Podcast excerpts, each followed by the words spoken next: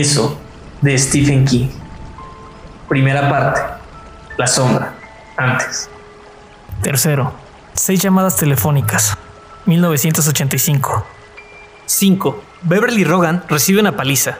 Cuando sonó el teléfono, Tom estaba casi dormido. Se inclinó para incorporarse y entonces sintió uno de los pechos de Beverly contra su hombro, al estirarse ella para atender. Se dejó caer de nuevo en la almohada preguntándose, adormilado, ¿quién podría llamar a esa hora de la noche a su número privado, que no figuraba en la sección blanca? Oyó que Beverly decía hola y volvió a quedarse dormido. Había acabado prácticamente con docena y media de cervezas mientras miraba el partido de béisbol. Estaba destrozado. En ese momento, la aguda voz de Beverly, ¿qué? le perforó el oído como un punzón de hielo. Abrió otra vez los ojos. Cuando trató de incorporarse, el cable del teléfono se le hundió en el gordo cuello. Quítame esa porquería, Beverly, dijo. Ella se apresuró a levantarse y rodeó la cama sosteniendo el cable en lo alto. Su cabello pelirrojo flotaba sobre el camisón en ondas naturales casi hasta la cintura, pelo de prostituta. Sus ojos no buscaron, balbuceantes, la cara de Tom para averiguar cuál era su estado emocional y a Tom Rogan eso no le gustó. Se incorporó, comenzaba a dolerle la cabeza. Mierda, probablemente le había estado doliendo antes, pero mientras uno duerme no se da cuenta. Entró en el baño, orinó durante tres horas, según le pareció, y luego decidió, puesto que estaba levantado, tomar otra cerveza para tratar de anular la inminente resaca.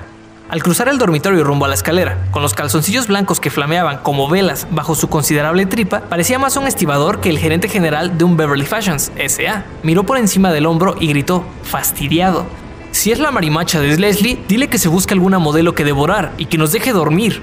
Beverly levantó la vista, sacudió la cabeza para indicar que no se trataba de Leslie y volvió a mirar el teléfono. Tom sintió que los músculos del cuello se le tensaban. Era como si ella no quisiese tener nada que ver. La señora, la muy puta de su señora, la cosa empezaba a pintar mal. Probablemente Beverly necesitaba una clase de repaso sobre quién mandaba ahí. A veces le hacía falta, era lenta en aprender. Bajó la escalera y caminó por el pasillo hasta la cocina. Abrió la nevera. Su mano no encontró nada más alcohólico que un envase de plástico azul con un sobrante de fideos a la Romanov.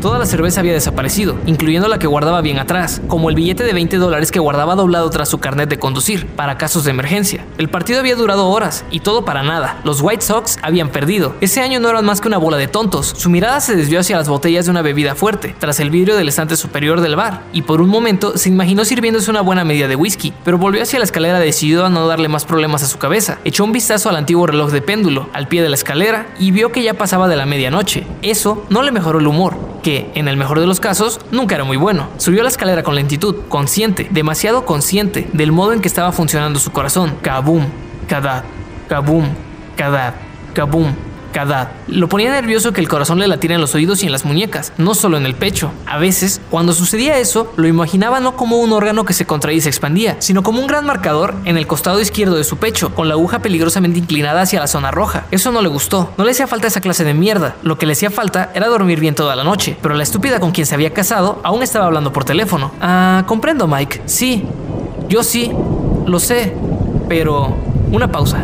¿Bill Denbrough? exclamó ella y el punzón de hielo volvió a clavarse en el oído de Tom. Aguardó ante la puerta del dormitorio hasta recuperar el aliento. Su corazón volvía a latir. Kadad, Kadud, Kadad. El tronar había pasado. Imaginó brevemente que la aguja se apartaba del rojo y descartó la imagen a fuerza de voluntad. Era un hombre, por el amor de Dios, y muy hombre, no una caldera con el termostato en mal estado. Estaba en forma, era de hierro, y si ella necesitaba aprenderlo otra vez, se lo enseñaría. Iba a entrar, pero lo pensó mejor y permaneció donde estaba, escuchándola. No le importaba con quién estaba hablando ni qué decía, solo escuchaba los tonos ascendentes y descendentes de su voz. Lo que sentía era aquella vieja y sorda rabia familiar. Había conocido a Beverly en un bar para solteros, en Chicago, cuatro años antes. La conversación se entabló con facilidad porque ambos trabajaban en el edificio de Standard Brands y conocían a varias personas en común. Tom trabajaba para King Landry, Relaciones Públicas, en el piso 42. Beverly Marsh, su nombre de soltera, era asistente de diseños en Delia Fashions, en el AB, Delia, quien más tarde disfrutaría de un modesto renombre en el medio oeste, se ocupaba de la gente joven. Sus faldas, sus blusas, chales y pantalones sueltos se vendían principalmente en esos locales que Delia Castleman denominaba tiendas para jóvenes y Tom vanguardistas. Casi de inmediato, Tom Rogan detectó dos cosas en Beverly Marsh. Era muy deseable y muy vulnerable. En menos de un mes sabía una tercera, que era inteligente, muy inteligente. En sus diseños de blusas y faldas de deportes vio una máquina de hacer dinero de posibilidades casi aterrorizantes, pero no para los negocios vanguardistas, pensó, aunque no no lo dijo, al menos por entonces. Basta de mala iluminación, de precios bajos, de exhibiciones de mierda en las trastiendas, entre las porquerías para doparse y las camisetas de grupos de rock. Esa mierda es para los principiantes. Se enteró de muchas cosas con respecto a ella, aún antes de que Beverly supiera que le interesaba de verdad. Así era como él lo deseaba. Se había pasado toda la vida buscando a una mujer como Beverly Marsh y avanzó con la celeridad de un león que se lanza contra un antílope. No era que su vulnerabilidad estuviera a la vista. Al mirar, uno veía una mujer bonita y delgada, pero bien provista. Tal vez no tenía muy buenas caderas, pero sí un culo estupendo y las mejores tetas que Tom había visto en su vida. A Tom le gustaban las tetas, siempre le habían gustado, y las mujeres altas casi siempre lo desilusionaban en ese punto. Se ponían blusas finas y los pezones enloquecían a cualquiera, pero cuando uno le sacaba esas blusas finas, descubría que, aparte de pezones, no había nada más. Las tetas, en sí, parecían pomos de cajón de escritorio. Basta con lo que entra en la mano, lo demás es un desperdicio. Decía su compañero de habitación en la universidad, por lo que a Tom concernía, ese hombre tenía la cabeza tan llena de mierda que resumaba al girar. Oh, ella era una preciosidad, claro que sí, con ese cuerpo de dinamita y esa gloriosa cascada de pelo rojo ondeado, pero era débil, parecía emitir señales de radio que solo él podía recibir. Uno se daba cuenta por ciertas cosas, por lo mucho que fumaba, pero él la tenía casi curada de eso, por el modo inquieto de mover los ojos, sin mirar nunca de frente a la persona con quien hablaba, dirigiéndole la vista solo de vez en cuando, para apartarla de inmediato, por su costumbre de frotarse suavemente los codos cuando se ponía nerviosa, por sus uñas, que mantenía siempre pulcras pero excesivamente cortas. Tom reparó en eso la primera vez que la vio, cuando ella levantó la copa de vino blanco. Él le vio las uñas y pensó, las mantiene así de cortas porque se las come. Tal vez los leones no piensan, al menos no como la gente. Pero ven, y cuando los antílopes huyen de un abrevadero, alertados por el olor de la muerte próxima, los felinos observan cuál de ellos se queda en la retaguardia. Quizá a causa de una pata coja, quizá porque es naturalmente más lerdo, o porque tiene menos desarrollado el sentido del peligro, y hasta es posible que algunos antílopes, Y algunas mujeres deseen que los derriben. De pronto oyó un ruido que lo arrancó bruscamente de esos recuerdos, el chasquido de un encendedor. La furia sorda volvió, su estómago se llenó de un calor no del todo desagradable. Fumaba, ella fumaba. Tom Rogan le había dictado un curso especial sobre el tema, y ahí estaba ella, haciéndolo otra vez. Era lenta para aprender, sí, pero el buen maestro da lo mejor de sí con los alumnos lentos. Sí, dijo ella en ese momento. Está bien, sí, escuchó. Luego emitió una risa extraña, entrecortada, que Tom nunca le había oído. Dos cosas, ya que preguntas. Resérvame alojamiento y reza por mí. Sí, está bien. Ya. Yo también. Buenas noches. Estaba colgando el auricular cuando él entró. Su intención había sido entrar con violencia, gritándole que apagara de inmediato el cigarrillo. Ahora mismo. Pero las palabras se le ahorcaron en la garganta al verla. La había visto así en otras ocasiones, pero solo dos o tres veces. Una vez antes de la primera exhibición importante, otra antes del primer desfile privado para compradores nacionales, y por último, al viajar a Nueva York para recibir el Premio Internacional de Diseño. Se paseaba por el cuarto a grandes pasos, con el camisón de encaje blanco modelándole el cuerpo y el cigarrillo sujeto entre los labios. Por Dios, cómo detestaba verla con una colilla en la boca, despidiendo humo sobre el hombro izquierdo. Pero fue la cara lo que lo detuvo, lo que le hizo morir el grito en la garganta. El corazón le dio un vuelco. Kabamp. Hizo una mueca de dolor, diciendo que eso no era miedo, sino solo asombro de verla así. Beverly estaba completamente viva, cuando el ritmo de su trabajo llegaba a un punto culminante, cuando una de las ocasiones que acababa de recordar se había relacionado, por supuesto, con su profesión. En esas ocasiones, Tom había visto a una mujer distinta de la que conocía también. La mujer que aparecía en esos momentos de tensión era fuerte, pero cargada de nerviosismo, temeraria, pero imprevisible. En ese momento, había mucho color en sus mejillas, un rubor natural en los pómulos, en los ojos, bien abiertos y chispeantes, no quedaban señales de sueño. Su cabellera fluía y flotaba. Y oh, miren eso, amigos vecinos. Oh, miren bien. ¿Acaso está sacando una maleta del armario? ¿Una maleta? Por Dios, sí. Resérvame alojamiento y reza por mí. Bueno, no le haría falta ningún alojamiento, ningún hotel en el futuro, porque la pequeña Beverly Rogan se quedaría muy quietecita en casa y comería de pie durante tres o cuatro días. Eso sí, buena falta le haría una oración o dos antes de que él terminara de arreglar cuentas. Beverly arrojó la maleta a los pies de la cama y fue hacia su cómoda. Abrió el cajón superior y sacó dos pantalones de mezclilla y dos camisas de lana gorda. Arrojó todo a la maleta, otra vez a la cómoda, con el humo del cigarrillo dejando una estela por encima del hombro. Tomó un par de sus viejas blusas marineras con las que parecía una estúpida, pero que se negaba a dejar. Sin duda quien la había llamado no era de la jet set. Esa ropa era deslucida, como las que usaba Jackie Kennedy cuando pasaba el fin de semana en Giannisport. Pero a él no le interesaba quién lo hubiera llamado ni dónde pensaba ir, porque ella no iba a ir a ninguna parte. No era eso lo que taladraba la cabeza, torpe y dolorida por el exceso de cerveza y la falta de sueño. Era el cigarrillo. Se suponía que ella se había deshecho de todos los paquetes, pero en ese momento exhibía la prueba de que no era así, y como aún no había visto a Tom de pie en el umbral de la puerta, él se permitió el placer de recordar las dos noches en que se había asegurado el completo dominio de esa mujer. No quiero verte fumar nunca más, le había dicho cuando volvían a casa desde una fiesta en Lake Forest. Había sido en octubre, en otoño. En las fiestas y en la oficina no tengo más remedio que aguantarme esa mierda, pero cuando estoy contigo no tengo por qué tragármela. ¿Sabes qué sensación me da? Te la voy a decir. Es como tener que comerse los mocos de otro. Esperaba que eso provocara alguna leve chispa de protesta, pero ella se había limitado a mirarlo, tímida, ansiosa de agradar. Su voz sonó grave,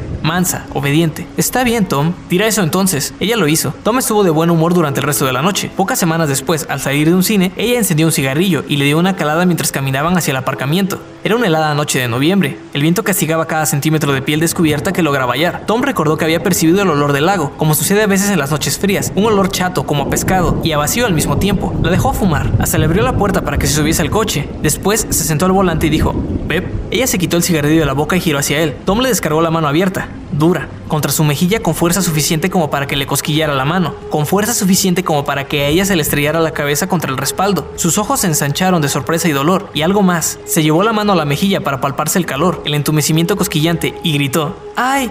Tom. Él la miró con los ojos entornados, una sonrisa indiferente, dispuesto a ver qué pasaría, cómo reaccionaría ella. El pito se le estaba endureciendo los pantalones, pero apenas se dio cuenta. Eso quedaba para después. De momento estaban en clase. Repasó lo que acababa de ocurrir. La cara de Beb. ¿Qué había sido esa tercera expresión, desaparecida al cabo de un instante? Primero la sorpresa, después el dolor. Por último, la apariencia de un recuerdo, de algún recuerdo. Había estado ahí solo por un momento. Probablemente ella ni siquiera había notado su presencia en su cara y en su mente. A ver ahora, estaría lo primero que ella no dijera. Tom lo sabía. No fue, hijo de puta. No fue, adiós, Mr. Macho. No fue, hemos terminado, Tom. Ella se limitó a mirarlo con aquellos ojos de avellana, heridos, desbordantes, y dijo, ¿por qué has hecho eso? Después trató de decir algo más, pero rompió a llorar. Tira eso. ¿Qué? ¿Qué, Tom? El maquillaje le corría por la cara en rastros lodosos. A él no le molestó. Casi le gustaba verla así. Era una piltrafa, pero también tenía algo de sensual, algo de arrastrada. Medio lo excitaba. El cigarrillo. Tíralo el amanecer de la conciencia y con ella la culpa. Lo olvidé, exclamó ella. Eso es todo. Tíralo, Beb, o te ganarás otra. Beverly bajó el cristal y arrojó el cigarrillo y luego se volvió hacia él, pálida, asustada, pero también serena. No puedes. No deberías pegarme. Es una mala base para una una relación duradera. Estaba tratando de hallar un tono, una cadencia adulta para hablar, pero fracasaba. Él le había provocado una regresión. Estaba en ese coche con una criatura, voluptuosa y sensual como un demonio, pero una criatura. No poder y no deber son dos cosas distintas, pequeña, dijo Tom, manteniendo la serenidad, aunque por dentro se estremecía. Y seré yo quien decida qué constituye una relación duradera y qué no. Si lo aguantas, bien. Si no, puedes largarte. No voy a detenerte. Podría darte una patada en el culo como regalo de despedida, pero no te detendría. ¿Qué más quieres que te diga? Tal vez ya hayas dicho bastante. Susurró ella, y él volvió a pegarle, más fuerte que la vez primera, porque ninguna mujer podía faltarle el respeto a Tom Rogan. Hubiera golpeado a la reina de Inglaterra si hubiese sido necesario. La mejilla de Beverly chocó contra el tablero acolchado. Su mano buscó el picaporte de la portezuela, pero cayó. Se arrinconó, como un conejo, con una mano sobre la boca, los ojos grandes, húmedos y asustados. Tom la miró por un momento, después se bajó y rodeó el coche, por atrás. Le abrió la portezuela. Su aliento despedía vapor en el negro y ventoso aire de noviembre. El olor del lago llegaba con toda claridad. ¿Quieres salir, Beb? Debí buscar el picaporte, así que has de querer salir. Bueno, está bien, te pedí que hicieras algo y dijiste que lo harías. Después no lo hiciste. ¿Quieres salir? Anda, baja, mierda, baja. ¿Quieres bajar de una puta vez? No, susurró ella. ¿Cómo? No te he oído. No quiero bajar dijo Beverly en voz algo más alta. ¿Qué pasa? ¿Esos cigarrillos te provocan afonía? Si no puedes hablar, te conseguiría un megáfono, mierda. Esta es tu última oportunidad, Beverly. Habla para que te oiga. ¿Quieres bajar de este coche o quieres volver conmigo? Quiero volver contigo. Contestó ella apretándose las manos sobre el regazo como una chiquilla. No lo miraba. Las lágrimas le corrían por la mejilla. Está bien, pero repite esto conmigo, Bev. Repite. Olvidé no fumar delante de ti, Tom. Ella levantó los ojos, la mirada herida, suplicante. ¿Puedes obligarme a decir esto? Rogaban sus ojos. Pero no lo hagas, por favor, no lo hagas, te amo. No podemos dejarlo así. No, no se podía, porque eso no era, en el fondo, lo que ella deseaba, y ambos lo sabían. Dilo. Olvidé fumar delante de ti, Tom. Bien, ahora di, perdón, perdón, repitió ella, inexpresiva. El cigarrillo quedó humeando en el pavimento como un trozo de mecha encendida. Los que salían del teatro les echaban una mirada. Un hombre de pie junto a la puerta abierta de un viejo Vega. Una mujer sentada adentro con las manos apretadas en el regazo, la cabeza gacha, las luces recortando la catarata suave de pelo con un borde dorado. Tom aplastó el cigarrillo, lo convirtió en una mancha contra el pavimento. Ahora di, no volveré a fumar sin tu permiso.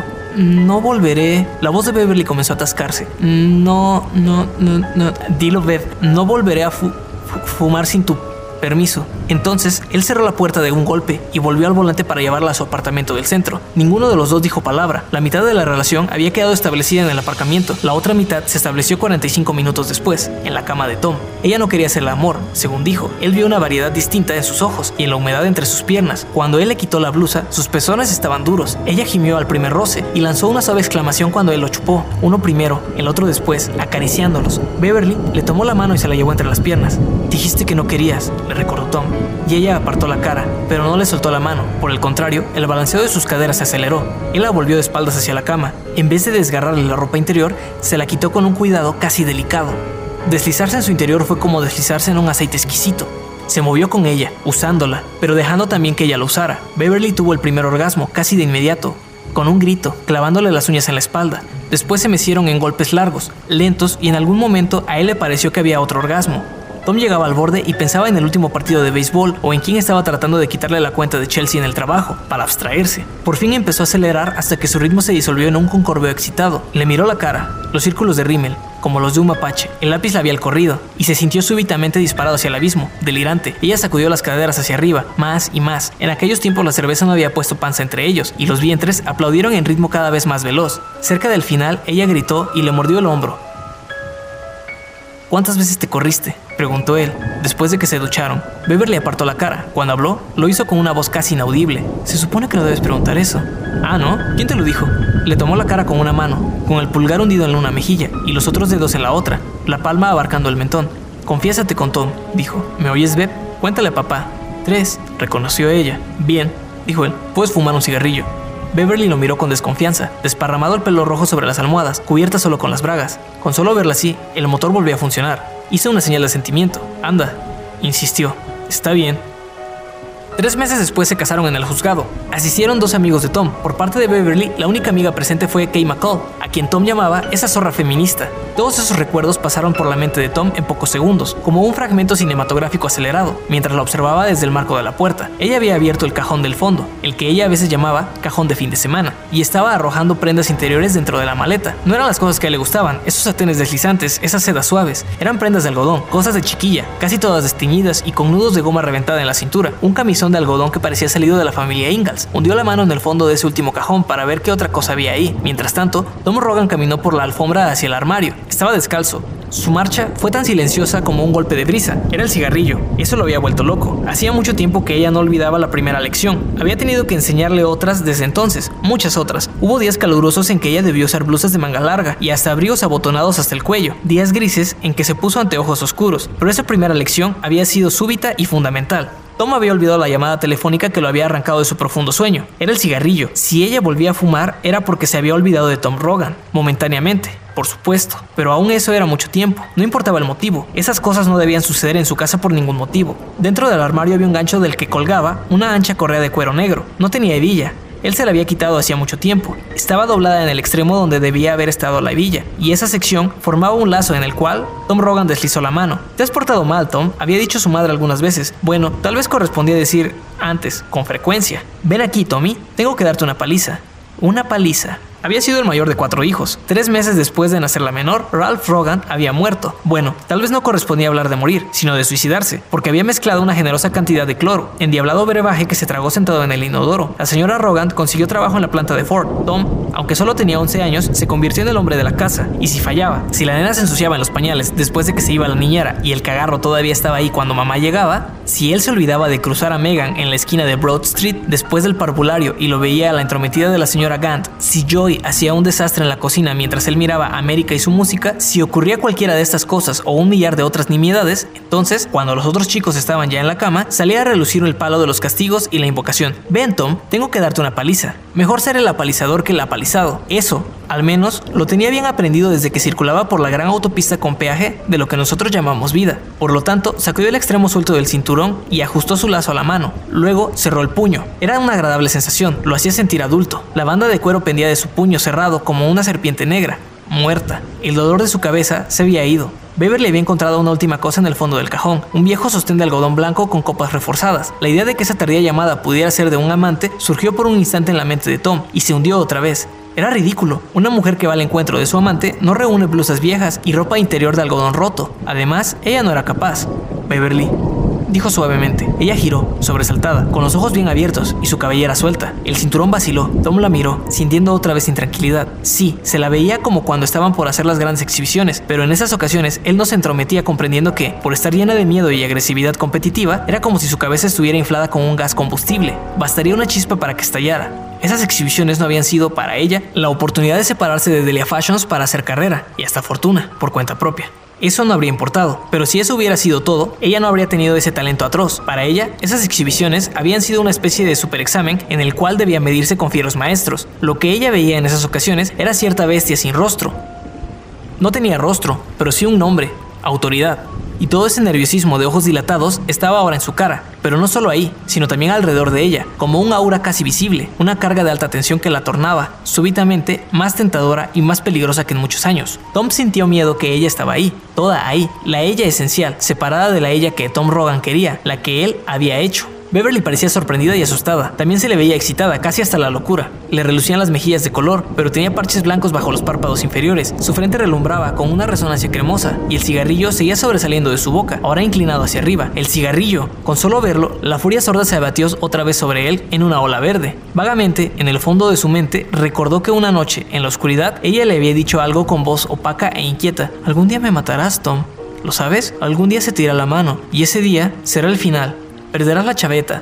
Él había contestado, tú haz las cosas a mi modo, Beth, y ese día no llegará. Antes de que la ira lo borrara todo, se preguntó si había llegado.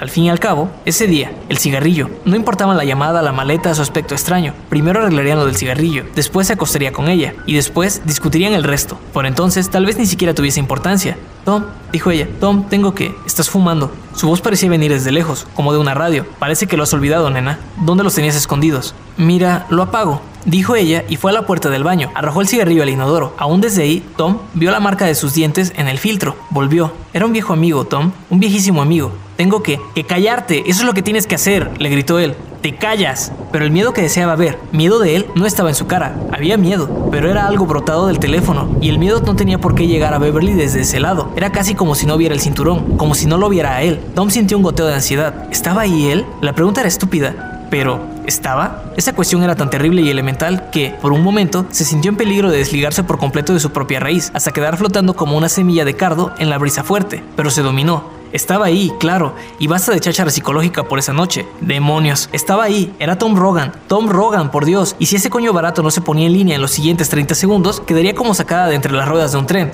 Tengo que darte una paliza. Lo siento, nena. Había visto antes esa mezcla de miedo y agresividad. Sí, en ese momento, por primera vez, saltó hacia él como un rayo. Deja eso, dijo ella. Tengo que ir al aeropuerto en cuanto antes. ¿Estás aquí, Tom? ¿Estás? Tom apartó ese pensamiento. La banda de cuero que, en otros tiempos, había sido un cinturón, se balanceó lentamente delante de él, como un péndulo. Sus ojos vacilaron, pero de inmediato se prendieron a la cara de Beverly. Escúchame, Tom. Hay problemas en la ciudad donde nací. Problemas muy graves. En aquellos tiempos tuve un amigo. Supongo que pudimos haber sido novios, pero todavía no teníamos edad para eso. Él solo tenía 11 años y era muy tartamudo. Ahora es novelista. Hasta creo que leíste uno de sus libros. Los rápidos negros o algo así. Le estudiaba la cara, pero él no le dio pistas, solo ese péndulo del cinturón que iba y venía. Iba y venía. Permanecía de pie, con la cabeza gacha y las gruesas piernas apartadas. Entonces ella se mesó el pelo, inquieta, distraída, como si tuviera cosas muy importantes en que pensar y no hubiera visto el cinturón. Aquella pregunta horrible y acusadora volvió a resurgir en la mente de Tom. ¿Estás aquí? ¿Seguro? Ese libro estuvo por aquí durante semanas y no lo relacioné.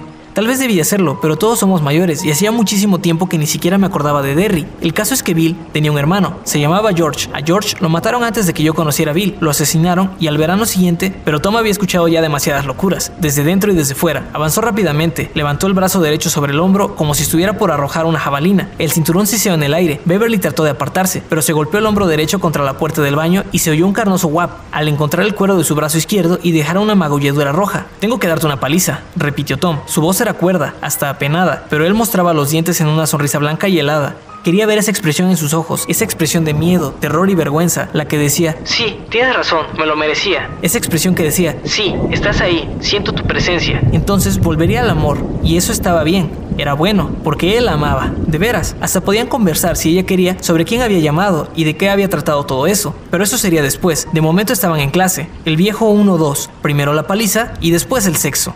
Lo siento, nena. Tom, no hagas... Él lanzó el cinturón hacia el costado y vio que le lamía las caderas. Se produjo un satisfactorio chasquido al terminar en la nalga y, por Dios, ella estaba sujetándolo, estaba sujetando el cinturón. Por un momento, Tom Rogan quedó tan atónito por ese inesperado acto de insubordinación que estuvo a punto de perder el cinturón. Lo habría perdido, de no ser por el lazo que le aseguraba su puño. Se lo arrancó de un tirón. Nunca más trates de quitarme nada, dijo Ronco. ¿Me oyes? Si tratas de hacerlo otra vez, te pasarás un mes meando jugo de moras. Basta, Tom, dijo Beverly. El tono lo enfureció. Parecía un maestro hablando con un chiquillo caprichoso en el recreo. Tengo que irme. No es broma. Ha muerto gente. Y hace tiempo prometí. Tom oyó muy poco de todo eso. Lanzó un aullido y se arrojó hacia ella con la cabeza gacha, lanzando el cinturón a ciegas. La golpeó una y otra vez apartándola de la puerta, haciendo que retrocediera a lo largo de la pared. Más tarde, por la mañana, no podría levantar el brazo sobre los ojos antes de tragarse las tabletas de codeína pero por el momento solo sabía que ella lo estaba desafiando. No solo había estado fumando, además había tratado de quitarle el cinturón. Oh, amigos y vecinos, ella se lo había buscado. Atestiguaría ante Dios que ella se lo había buscado y estaba por conseguirlo. La llevó a lo largo de la pared disparando el cinturón en una lluvia de golpes. Ella mantenía las manos en alto para protegerse la cara, pero el resto de su persona era un blanco fácil. El cinturón emitía gruesos chasquidos de látigo en el silencio de la habitación. Pero ella no gritaba ni le pedía que parase, como de costumbre. Peor aún, no lloraba, como siempre lo hacía. Los únicos ruidos eran el cinturón y la respiración de ambos. La de él, pesada, áspera. La de ella, ligera y rápida. Beverly se apartó hacia la cama y el tocador que había a un lado. Tenía los hombros rojos de los golpes del cinturón. Su pelo chorreaba fuego. Él la siguió torpemente, más lento, pero grande, muy grande. Había jugado al squash hasta dos años antes, al desgarrarse el tendón de Aquiles. Desde entonces estaba un poco pasado de peso. Muy pasado, habría sido una expresión más correcta, pero los músculos seguían ahí, como un firme cordaje envainado en la grasa. Aún así, se alarmó un poco por la falta de aliento. Ella alcanzó el tocador. Por supuesto, Tom supuso que se arrinconaría ahí, tal vez tratando de meterse abajo, pero lo que hizo fue buscar a tientas y girar en redondo, y de pronto el aire se llenó de proyectiles. Le estaba ametrallando con los cosméticos. Un frasco de perfume francés lo golpeó directamente entre las tetillas. Cayó a sus pies y se hizo trizas. De pronto lo envolvió un asqueante olor a flores. ¡Basta! bramó. ¡Basta, perra! En vez de cesar, las manos de Beverly arrasaron la superficie de vidrio, tomando todo lo que había ahí arrojándolo. Él se palpó el pecho, ahí donde lo había golpeado la botella, incapaz de creer que ella lo hubiera arrojado algo. La tapa de vidrio le había hecho un corte, apenas un arañazo triangular, pero cierta dama pelirroja presenciaría la salida del sol desde un hospital. Oh, sí, por cierto, una dama que... Un bote de crema lo golpeó sobre la ceja derecha con súbita fuerza. Oyó un choque sordo que le parecía provenir del interior de la cabeza. Una luz blanca estalló en el campo visual de ese ojo. Retrocedió un paso, boquiabierto. Entonces fue un poco de nieve a lo que se estrelló contra su panza con un leve ruido a palmetazo. Y ella estaba. ¿Era posible? Sí, le estaba gritando. Me voy al aeropuerto, hijo de puta. ¿Me oyes? Tengo algo que hacer y me voy. Te conviene quitarte de en medio porque me voy. La sangre corrió hasta el ojo derecho de Tom, dulzona, caliente. Se limpió con los nudillos. Permaneció ahí por un momento, mirándola como si la viera por primera vez. En cierto sentido, era la primera vez que la veía. Los pechos le subían y le bajaban con rapidez. Su rostro echaba fuego, todo rubor y palidez. Tenía los dientes descubiertos en una mueca feroz. Sin embargo, sin embargo, ya había vaciado la superficie del tocador. Su depósito de municiones estaba vacío. Él seguía viéndole el miedo en los ojos, pero no era miedo a él. Guarda esa ropa, dijo intentando no jadear. Eso no quedaría bien, sonaría debilidad. Después guardas la maleta y te metes en la cama. Y si haces todo eso, es posible que no te castigue demasiado. Es posible que puedas salir de la casa en dos días, no en dos semanas. Escúchame, Tom. Hablaba con lentitud. Su mirada era muy clara. Si vuelves a acercarte, te mataré. ¿Lo entiendes, bolsa de tripas? Te mataré. Y de pronto, tal vez por el odio de su cara, por el desprecio, tal vez porque lo había llamado bolsa de tripas, o tal vez por el modo rebelde en que subían y bajaban sus pechos, el miedo lo sofocó. No era un pimpollo ni una flor, sino todo un maldito jardín. El miedo, el miedo horrible de no estar ahí. Tom Rogan se precipitó contra su mujer, esta vez sin aullar, llegó silencioso como un torpedo. Probablemente su intención ya no era solo golpear y someter, sino hacerle lo que ella, tan descaradamente, había prometido hacerle a él. Pensó que ella huiría hacia el baño o hacia la escalera, pero se mantuvo firme. Su cadera golpeó contra la pared, cuando echó todo su peso contra el tocador, empujándolo hacia arriba, hacia él. Sus palmas sudadas hicieron que se resbalaran las manos y se rompió dos uñas. Por un momento la mesa se tambaleó, inclinada, hasta que ella volvió a impulsarse hacia adelante. El tocador bailó sobre una sola pata, mientras el espejo reflejaba la luz arrojando un breve acuario contra el cielo raso. Por fin, se inclinó hacia afuera. Su borde se clavó en los muslos de Tom, derribándolo. Se oyó un tintineo musical, mientras los frascos se hacían trizas dentro. Tom vio que el espejo se estrellaba y levantó un brazo para protegerse de los ojos. Así perdió el cinturón. El vidrio se hizo añicos en el suelo, plata por el dorso. Algún fragmento se le clavó, haciéndole brotar la sangre. Ahora sí, Beverly lloraba. El aliento le brotaba en fuertes sollozos, casi alaridos. Una y otra vez se había imaginado abandonando a Tom, abandonando su tiranía tal como lo había hecho con la de su padre, marchándose furtivamente en la noche, con el equipaje en el maletero de su Cutlass. No era estúpida, por cierto, ni siquiera en ese momento. De pie en el borde de ese desastre increíble, no era tan estúpida como para pensar que no había amado a Tom, que no lo amaba aún, de algún modo, pero eso no evitaba que le tuviera miedo, que lo odiara, ni que se despreciara a sí misma por haberlo elegido sobre la base de oscuras razones que habrían debido quedar en el pasado. Su corazón no se quebraba, antes bien, parecía estar asándose en su pecho, fundiéndose. Sintió miedo de que el calor de su corazón aniquilara de pronto su cordura en un incendio. Pero todas esas cosas, martillando sin cesar en el fondo de su mente, oía la voz seca y tranquila de Mike Hanlon. Ha vuelto, Beverly. Ha vuelto. Y prometiste. El tocador se levantó y volvió a caer varias veces. Parecía estar respirando, moviéndose con agilidad, con la boca torcida hacia abajo como el preludio de alguna convulsión. Caminó alrededor de la mesa caída, pisando de puntitas entre los fragmentos de vidrio y sujetó el cinturón en el momento justo en que Tom arrojaba el tocador de un lado. Entonces retrocedió deslizando la mano en el lazo. Sacudió el pelo para quitárselo de los ojos y se quedó observando lo que él iba a hacer. Tom se levantó. Un fragmento del espejo le había provocado un corte en la mejilla. Un tajo en diagonal trazaba una línea, fina como un hilo a través de su ceja. Lo miró visqueando mientras se levantaba lentamente y ella vio que tenía gotas de sangre en los calzoncillos. Dame ese cinturón, ordenó. Ella, en cambio, se lo envolvió dos veces en la mano y lo miró desafiante. Deja eso, Beb, ahora mismo. Si te acercas, te mataré a latigazos. Las palabras surgían de su boca, pero le parecía imposible estar pronunciándolas. Y de cualquier modo, ¿quién era aquel cavernícola de calzones ensangretados? Su esposo, su padre, el amante de sus tiempos de universidad, el que le había roto la nariz una noche, al parecer por capricho. Oh Dios, ayúdame, pensó. Ahora ayúdame. Y su boca seguía hablando. Sabes que puedo. Eres gordo y lento, Tom. Me voy, y creo que no volveré. Creo que esto ha terminado. ¿Quién es ese tal Bill Denbrough? Olvídalo, fui. Se dio cuenta casi demasiado tarde de que la pregunta había sido una treta para distraerla. Tom cargó antes de que la última palabra hubiera surgido de su propia boca. Beverly describió un arco con el cinturón y el ruido que produjo al chocar contra la boca de Tom fue el de un corcho empecinándose al salir de la botella. Tom chilló apretándose las manos contra la boca, con los ojos enormes, doloridos, espantados. Por entre los dedos comenzó a escurrirse la sangre. ¡Me has roto la boca, puta! aulló sofocando. ¡Ah! ¡Dios! ¡Me ha roto la boca! Volvió a atacarla estirando las manos, con la boca convertida en un manchón rojo. Sus labios parecían partidos en dos puntos. Uno de sus incisivos había perdido la corona. Ante la mirada de Beverly, él la escupió a un lado.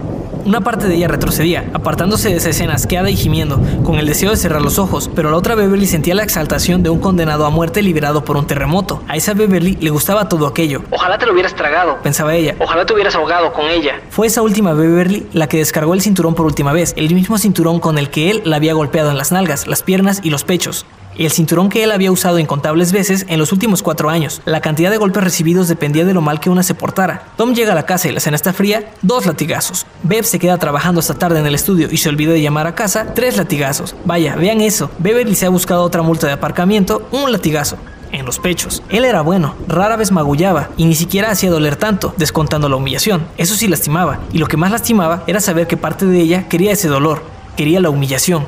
Esta vez va por todas, pensó, y bajó el brazo. El cinturón cruzó los testículos de Tom con un rugido enérgico pero sordo, como el que hace una mujer al apalear una alfombra. Bastó con eso. Tom Rogan perdió las ganas de pelear, lanzó un chillido agudo y cayó de rodillas como para rezar. Tenía las manos entre las piernas y la cabeza echada hacia atrás. En el cuello le sobresalían los tendones. Su boca era una mueca patética de dolor. Su rodilla izquierda descendió directamente sobre un trozo de vidrio, parte del frasco de perfume. Rodó silenciosamente de costado, como una ballena, apartando una mano de las pelotas para sujetarse a la rodilla sangrante. La sangre, pensó ella. Por Dios, está sangrando por todas partes. Sobrevivirá, replicó fríamente esa nueva Beverly, la que parecía haber surgido con la llamada telefónica de Mike. Los tipos como él siempre sobreviven, pero sal volando de aquí antes de que él decida seguir con el baile, o antes de que resuelva ir al sótano a buscar su Winchester. Retrocedió sintiendo una punzada de dolor en el pie. Había pisado un trozo de espejo. Se agachó para tomar la maleta sin quitar los ojos de Tom. Retrocedió hasta la puerta y salió al pasillo. Tenía la maleta delante de ella, con las dos manos y le golpeaba las piernas al caminar. Su pie herido iba dejando huellas ensangretadas. Cuando llegó a la escalera, giró en redondo y bajó deprisa sin permitirse pensar. Sospechaba que, de cualquier modo, ya no le quedaban pensamientos coherentes, al menos de momento. Sintió un leve roce contra la pierna y gritó. Vio que era el extremo del cinturón, aún envuelto en su mano. Bajo aquella luz opaca se parecía a una serpiente muerta.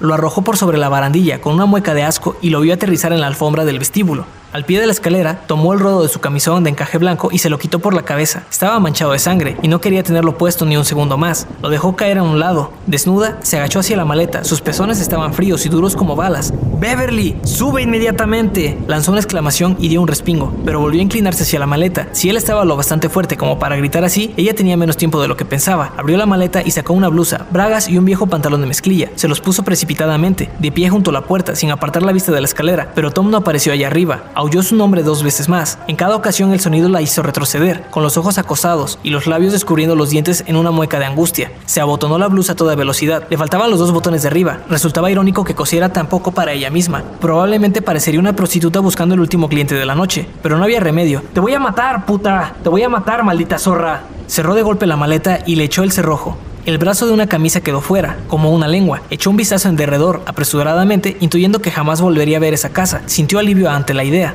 Así pues, abrió la puerta y salió. Estaba a tres manzanas de distancia, caminando sin rumbo, cuando se dio cuenta de que todavía estaba descalza. El pie que se había cortado, el izquierdo, le palpitaba sordamente. Tenía que ponerse algún calzado, y eran casi las dos de la madrugada. Su billetera y sus tarjetas de crédito estaban en la casa. Metió la mano en uno de los bolsillos de su pantalón y solo sacó un poco de pelusa. No tenía ni un centavo. Miró en derredor, un vecindario residencial, casas bonitas, prados pulcros, canteros y ventanas oscuras. Y de pronto se echó a reír. Beverly Rogan, sentada en un muro de piedra, con la maleta entre los pies sucios, reía. Habían salido las estrellas, y cómo brillaban, inclinó la cabeza hacia atrás y se rió de ellas. Ese descabellado entusiasmo corría por ella otra vez, como una ola que la levantara, llevándola, purificándola, una fuerza tan poderosa que cualquier pensamiento consciente se perdía en ella. Solo el pensamiento de la sangre y su voz única, poderosa, le hablaban con algún inarticulado sistema del deseo, aunque no sabía ni le importaba saber qué deseaba. Deseo, pensó, y dentro de ella, aquella marea de entusiasmo pareció cobrar velocidad precipitándose hacia alguna rompiente inevitable. Se rió de las estrellas, asustada, pero libre. El terror era agudo como el dolor y dulce como una manzana madura. Cuando se encendió la luz, en un dormitorio del piso superior de la casa a la que pertenecía ese muro de piedra, levantó la maleta y huyó hacia la noche, siempre riendo. Eso, de Stephen King.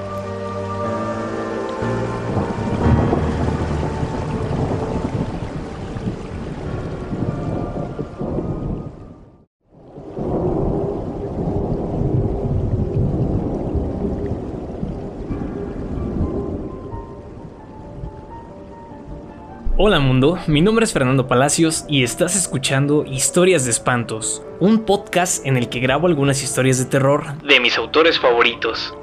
Espero que hayas disfrutado este episodio y si es así, me ayudas mucho siguiendo, suscribiendo y compartiendo mi contenido para que pueda seguir contando historias aquí. Así que dale like, suscríbete y compártelo con las personas que pienses que podrán disfrutar de una historia de espantos.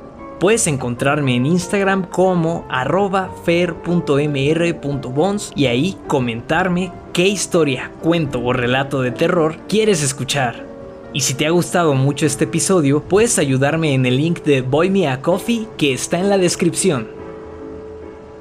Gracias y nos escuchamos en la siguiente historia de espantos.